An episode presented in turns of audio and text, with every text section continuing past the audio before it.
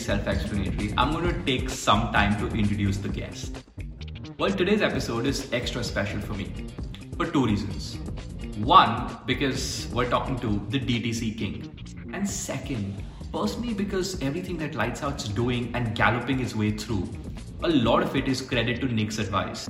Right from having his own agency and consulting firm called Sharma Brands to becoming an investor in early stage DTC businesses in the US, Nik's traveled the journey throughout. Not just that, he's had an interesting past being a part of some extremely fast paced media companies through his career. Well, today is diving into Nik's minds, understanding where exactly is the direct to consumer industry heading globally. Nik's extremely popular on LinkedIn, Twitter, and now Clubhouse. And for those of you who've still not signed up for his newsletters, well, the description has his link. You must have his newsletters reaching you every Sunday in your inbox. This is Design Grid, and we're talking to Nik Sharma. Nik, welcome to Design Grid. It's uh, it's quite a pleasure to be having you. I think uh, there's so much that we're looking to exploit out of you today uh, that I'm very, very, very excited about this. Likewise, I'm excited to be here.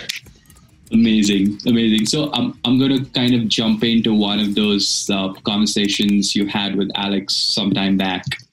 Uh, you know, and you said you are in chapter two of your life. So yeah. what so far for you has been your biggest achievement, according to you? Um, biggest achievement is probably or more like a turning point of sorts in life. Yeah, turning point. I would say turning point is probably just coming to New York. Uh, I came to New York last year, um, and you know that was a turning point in the sense that um, you know there's a lot more opportunity here. Um, there are a a lot of people to meet here. Um, you know, there's there's a lot of like-minded people here. The people that that work in my industry or or who I considered colleagues or who I've maybe worked with, you know, through email and Slack and text over the last couple of years, but now can actually see them here. Um, but yeah, so I would say probably coming to New York. Center of the activity at the moment. Yeah, exactly. Amazing. So was was this choice of becoming a marketer or more like an entrepreneur fairly visible from from like an early time uh, in your college or sort of your work profile? Yeah. Um, so, I mean, it was probably back in high school when I kind of started it. Um, it was more out of a yeah. desire to, um, you know, I wasn't the brightest kid when it came to getting good grades. And so for me, it was like, oh, that's always the case, right? That's always yeah. the case. Yeah. For me, it was just, um, you know, essentially it was like a way out, right? If I could figure out how to make money and eventually, uh, you know, provide for myself and whoever else, um, then maybe it was okay that my grades weren't that great. Um, and so that's pretty much how it started. And, you know, it started in, in by doing marketing, freelance marketing for some celebrities. Yeah, um, yeah. And then after that, ended up uh, going to learn ad tech up in the Bay Area, San Francisco. Yeah. Um, learned ad tech, then ended up working for a CPG company. Um, and then after that, I moved to New York. Right. So, what back in high school, what was it like? How did you get in touch with all of these celebrities, and why did you choose to do that? Um, so, a cousin of mine actually had a TV show on the Sony India network called Andaz, right. and right. Um, so through her, I was I started working with her on her shows social media, and then after that, um, after that, then uh, then it, it was kind of just you know once you're in that in that bubble, you you meet all the right you know whether it's artist managers or um, you know production managers and whatnot who know other people. Um, right. But once you get in that circle, then then it was very much just like talking about the stuff I was doing for the show, and then people would say, "Oh wow, you know, this is something that we need for you know uh, our artist or this artist that I started managing," um, right. and that's kind of how it started.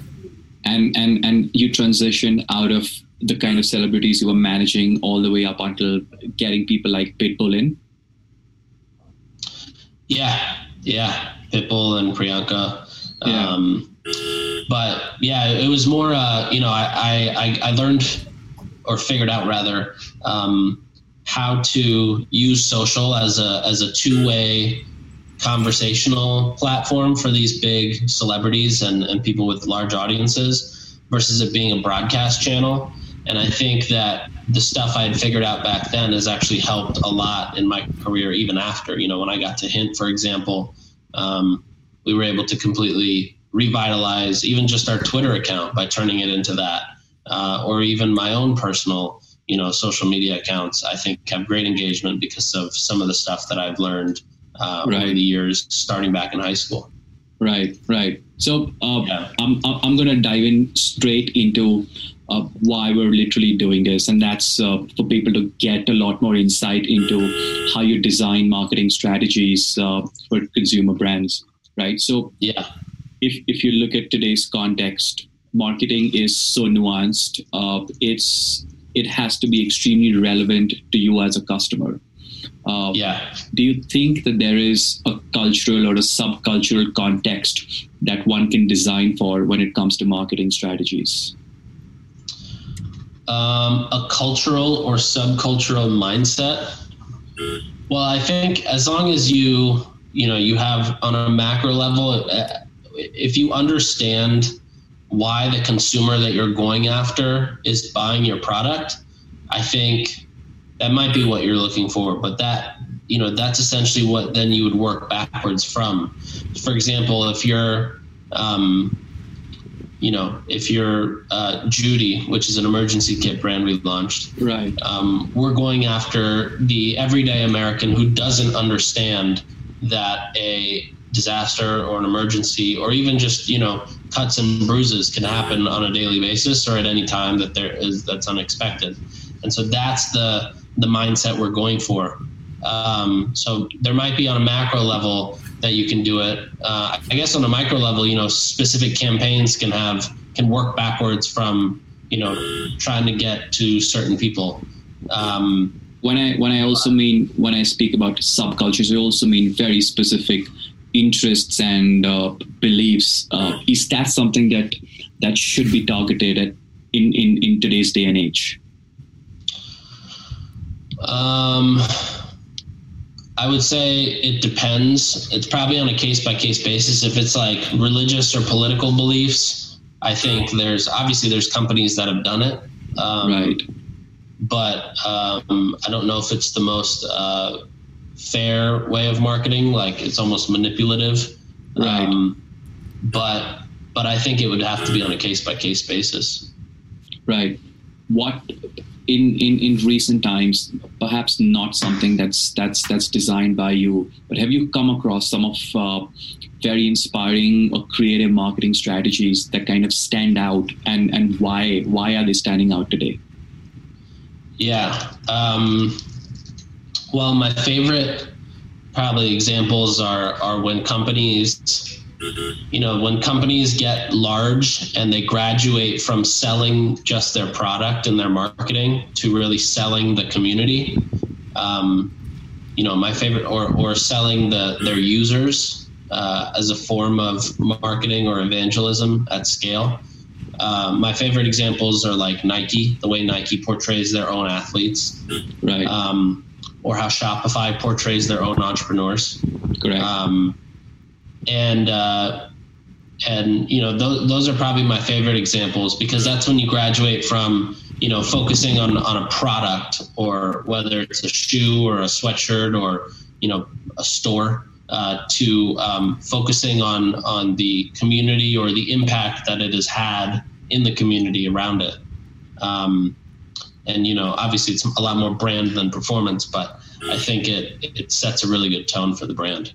Is there a deflection point in the brand's journey when they should start focusing on community building? Because as a term, I feel it's overused, uh, mm-hmm. and everyone's talking about community building, and, and brands want to jump into it right at the outset. That's the starting point of most brands when it comes to marketing today. is there a deflection point according to you in their journey? Um, well, I think um, I, I, mean I think community for a brand either starts with you know pre-launch if you're if you have an audience already, right? Um, you have the ability to build community quickly um, around the cause or the mission or the problem that your brand solves for. Um, but if you don't do that at launch, then I think the the best time to then start is at launch. Um, you know, community for a brand is is basically how do you just keep your customers or fans or followers engaged? So whether that's by, I mean, it could be something as simple as like, um, you know, putting out good content that generates engagement all the way to like what Outdoor Voices used to do, which is like runs, uh, you know, group runs in different cities in the country. Right. right. Um, with the founder, and so I think there is there's uh, just a ton of opportunity and a ton of different ways um, to to put together community. Right. Uh, so 2020 has been has been a crazy year uh, for everyone what sort of marketing strategy uh, prevailed beyond just tactical communication? Um, well, some of the brands, you know, responded really well from a tactical perspective, whether it was the way they message, their creative, their landing pages, their product assortment. I think other companies responded in other really interesting ways. You know, whether it was a company like Atoms, which is a shoe company, started creating masks um, um, you know, I don't know the exact name of the company, but Shervin Pishevar, one of his companies, started then making uh, 3D printed ventilators for the pandemic. Um, so, so some companies, you know, really shifted from a. Uh, I mean, actually, even Judy, you know, we had a supply of probably 50,000 masks. I think we donated to right. um, local hospitals and whatnot. But um, you know, some companies got really tactical in their marketing uh, other companies got really um, strategic in how do they use their company for good in a way that um, you know in, in, a way that they can because they can obviously i think if everybody had the ability to do something to help they would. Um, or, or Haus is another good example you know a low alcohol aperitif brand. They basically realized that there that a lot of restaurant owners were now suffering. And so they said, all right, we're going to go to nine restaurants that have very cult followings, uh, well known restaurants, um, you know, not chains, but local restaurants. We're going to develop a flavor of a drink um, in their name and develop it with them. And then we're going to sell it online, and whatever the profits are, we're just going to give it back to the restaurant.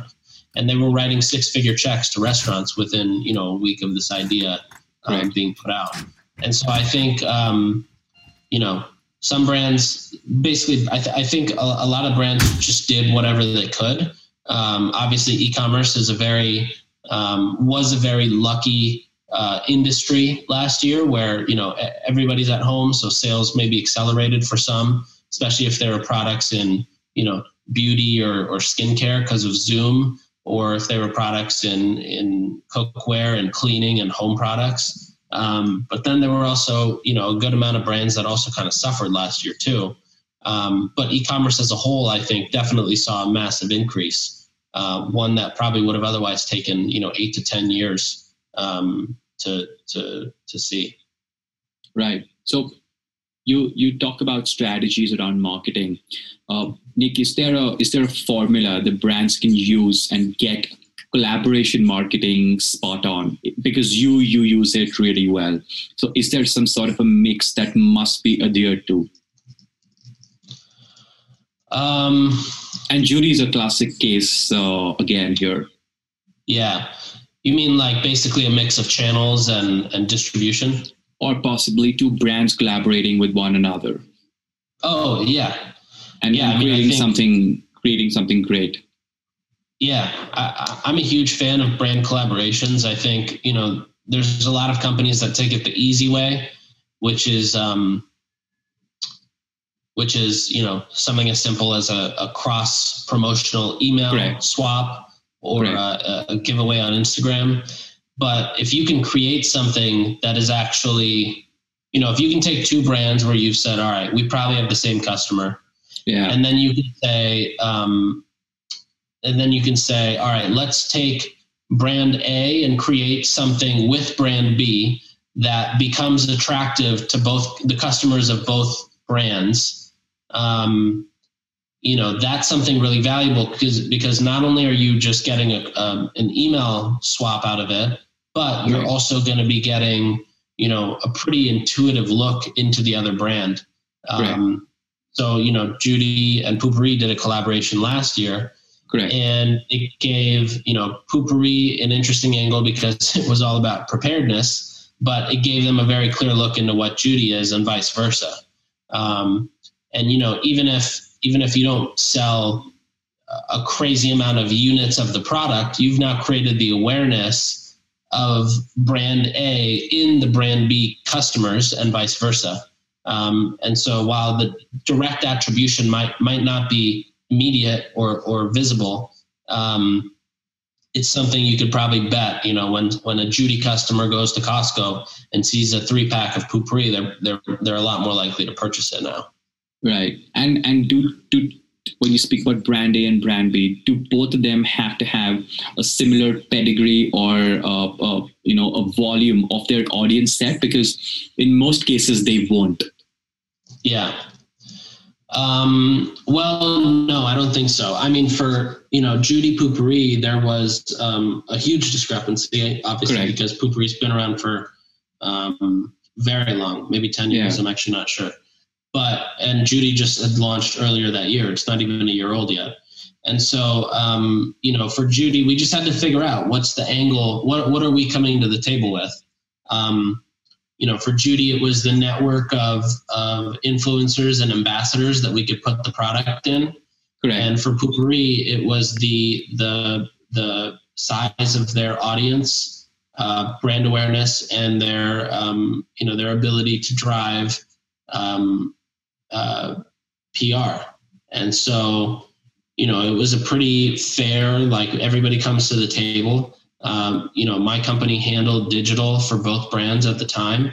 And so it made it even easier to get things approved and, and move along and, and, um, and just make everything happen. But I think at the end of the day, if, if you can figure out what you can come to the table with, um, whether that's customers, whether that's a celebrity co-founder that you have, whether that's a, um, you know, the ability to go get immediate PR, whether that's the ability to reach out to a very engaged community, um, you know, then I think that's something worth coming to the table with that, um, you know, the other party probably can't do like you can.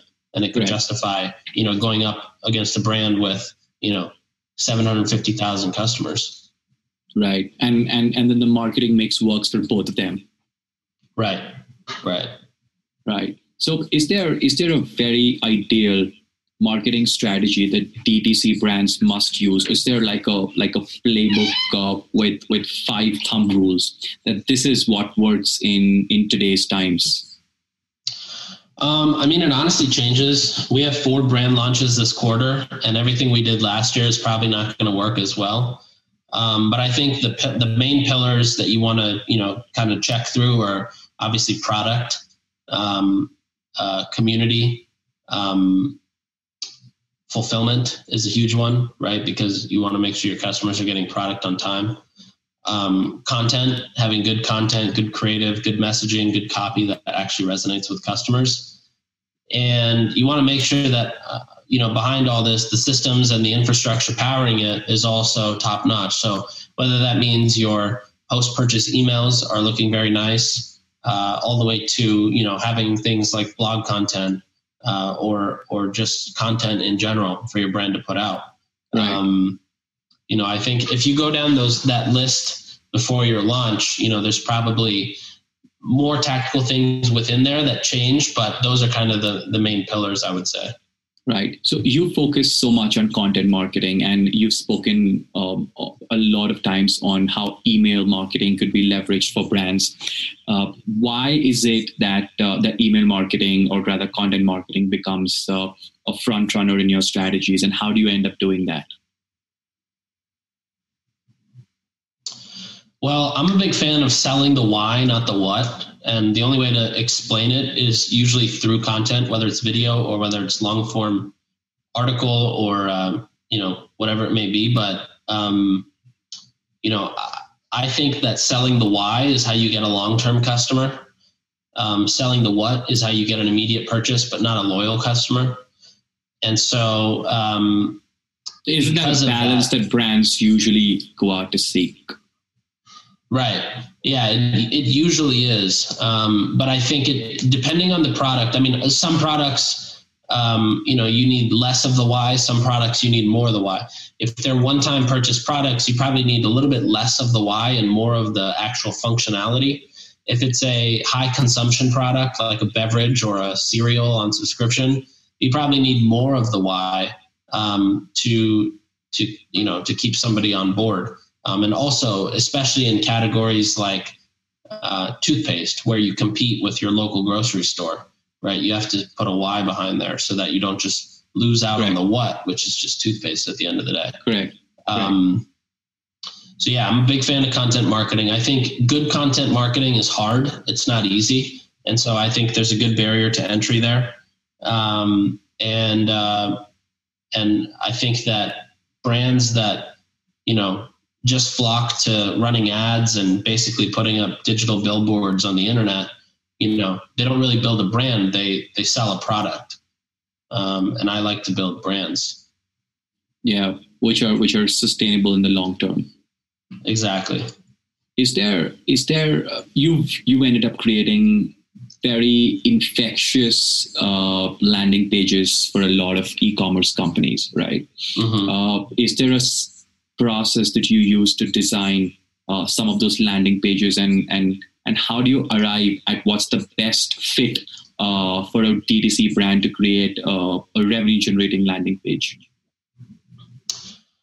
Um, honestly, the the thing we look at is basically like um, why does somebody want to buy this product? And so we do that through a number of ways, whether it's through um, whether it's through looking at and reading all the reviews and making a tally of things that people mention, or whether it's through um, looking at comments on Facebook, DMs on Instagram, um, even just customer service emails.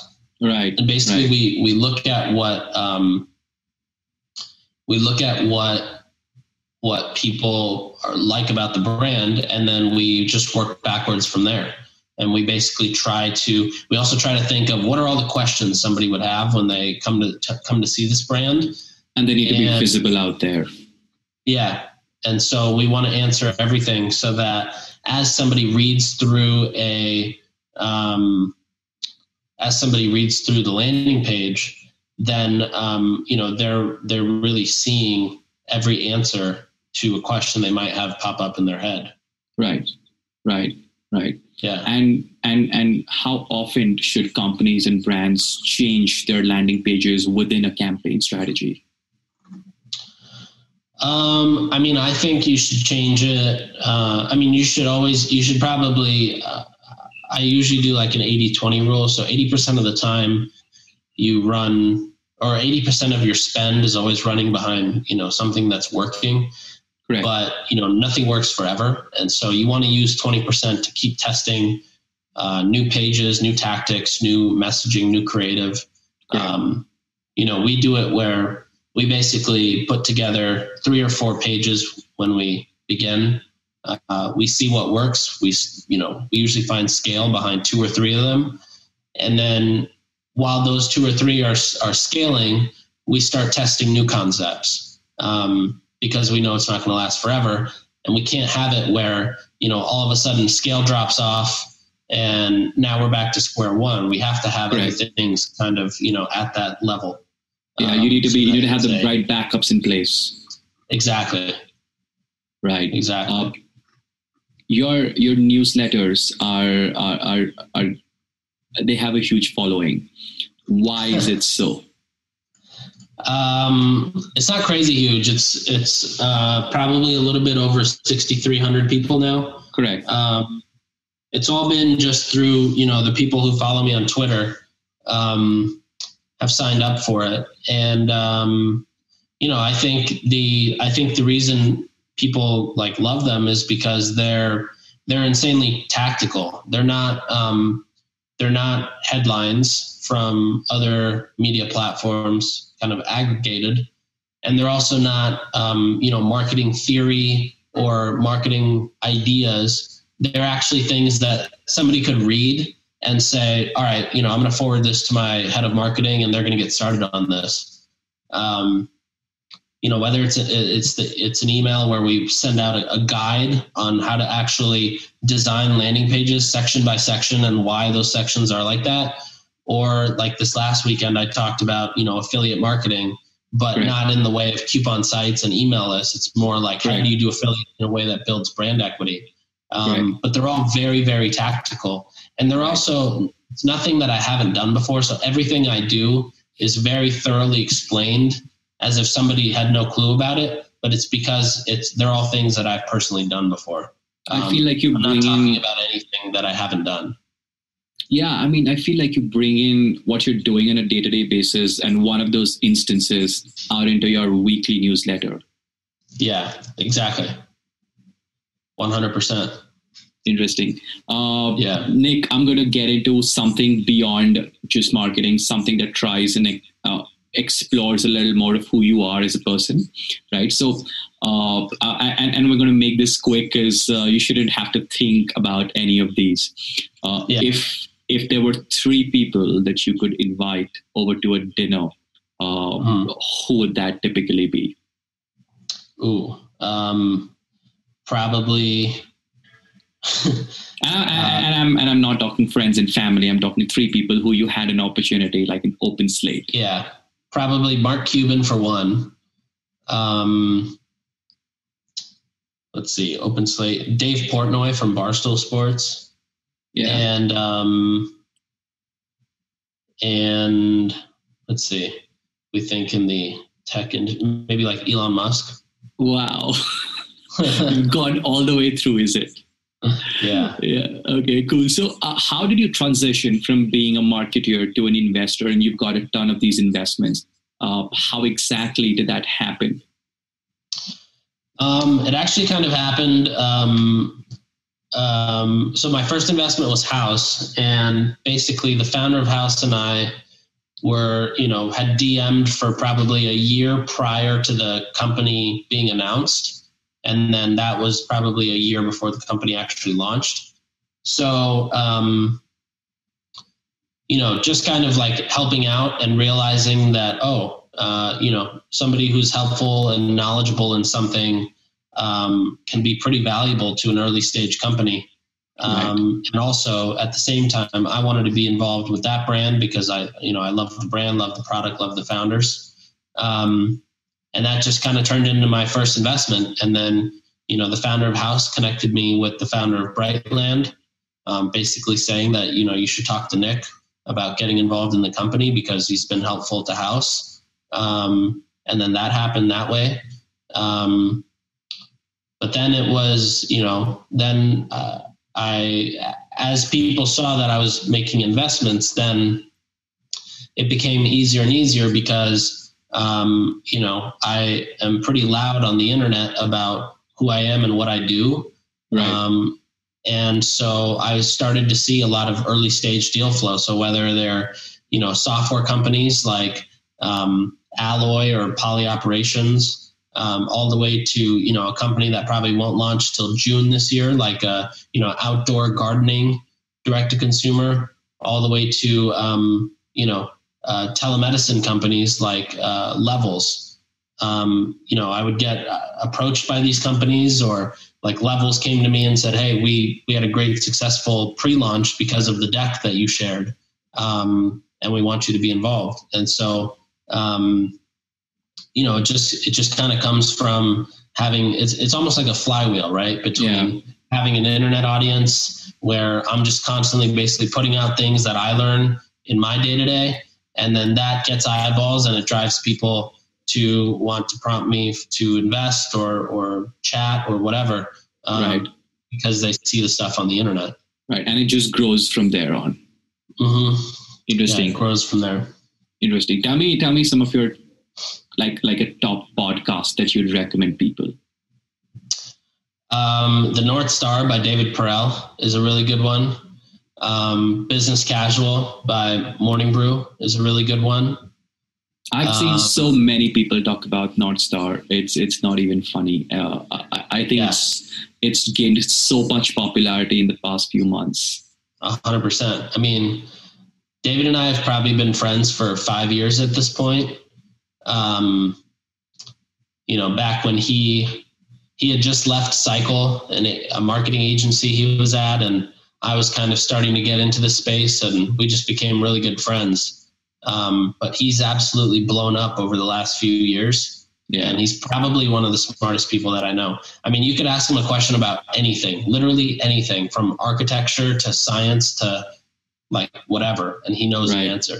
right, right. It's insane. Is is there is there uh, uh, is there an advice that you would give to the 18 year old you if you could in hindsight? Um, I would probably say start sharing more about your day to day publicly sooner, um, or you know, quote unquote, building in public. I think it's it's got tremendous value and advantages to it. Um, and you and think this is going to last last for for the next few years as well?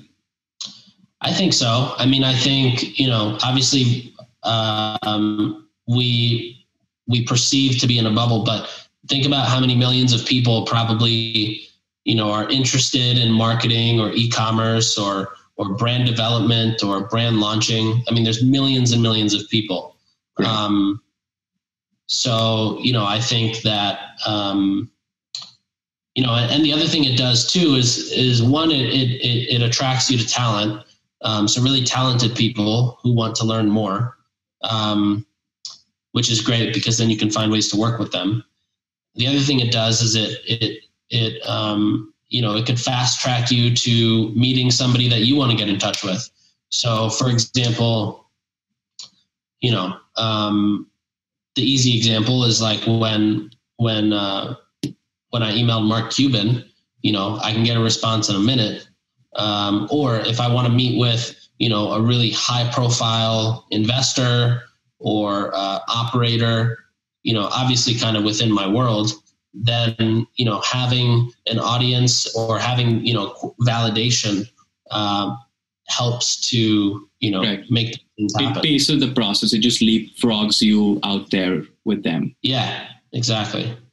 Yeah. And uh, one last thing before we kind of cut this. Uh, you don't have an Instagram profile. Uh, yeah. Why is that so? Like you speak on social so actively. Why is Instagram not yeah. part of the strategy? Um, I just find it very distracting, to be honest. Um, and now my distraction time has moved over to TikTok. Um, but I found that like over the years, um, Twitter has just always been a, a, lot more beneficial to me personally and professionally. Correct. Um, and so I just decided I'll I'd go all in on Twitter and um, and you know um, not really pursue much on Instagram yet, at least. Yeah, and so all the all the energy and all the channel and uh, all the time is sort of channelized just towards a couple of these platforms. Yeah, right now I'm focusing on Twitter and email. I would say um, yeah. I want to get into YouTube, um, so I'm exploring that. But um, yeah, mostly focused on Twitter and email right now. Amazing. What does what does what does the highlight of 21 look like? 2021 look like for you? Um. Well, we're still kind of in the planning stages for this year. Um, you know, we're, we're we have a lot a lot of brand launches this this quarter. Um, but after this quarter, I'm still trying to figure out exactly what we're going to do. Uh, whether that means you know uh, bigger projects on the client services side, or um, or it means something else. Amazing. Uh, I think uh, it should be a crazy, amazing year for everyone. Uh, there's been a lot of pent up energy that needs uh, to come out in, in great ways. Yeah. Yeah. I think it's going to be a, a, really good year, to be honest. Yeah, uh, I think so too. Nik, this has been phenomenal having you. Uh, thank yeah, you so much for, for being a part of this. Of course.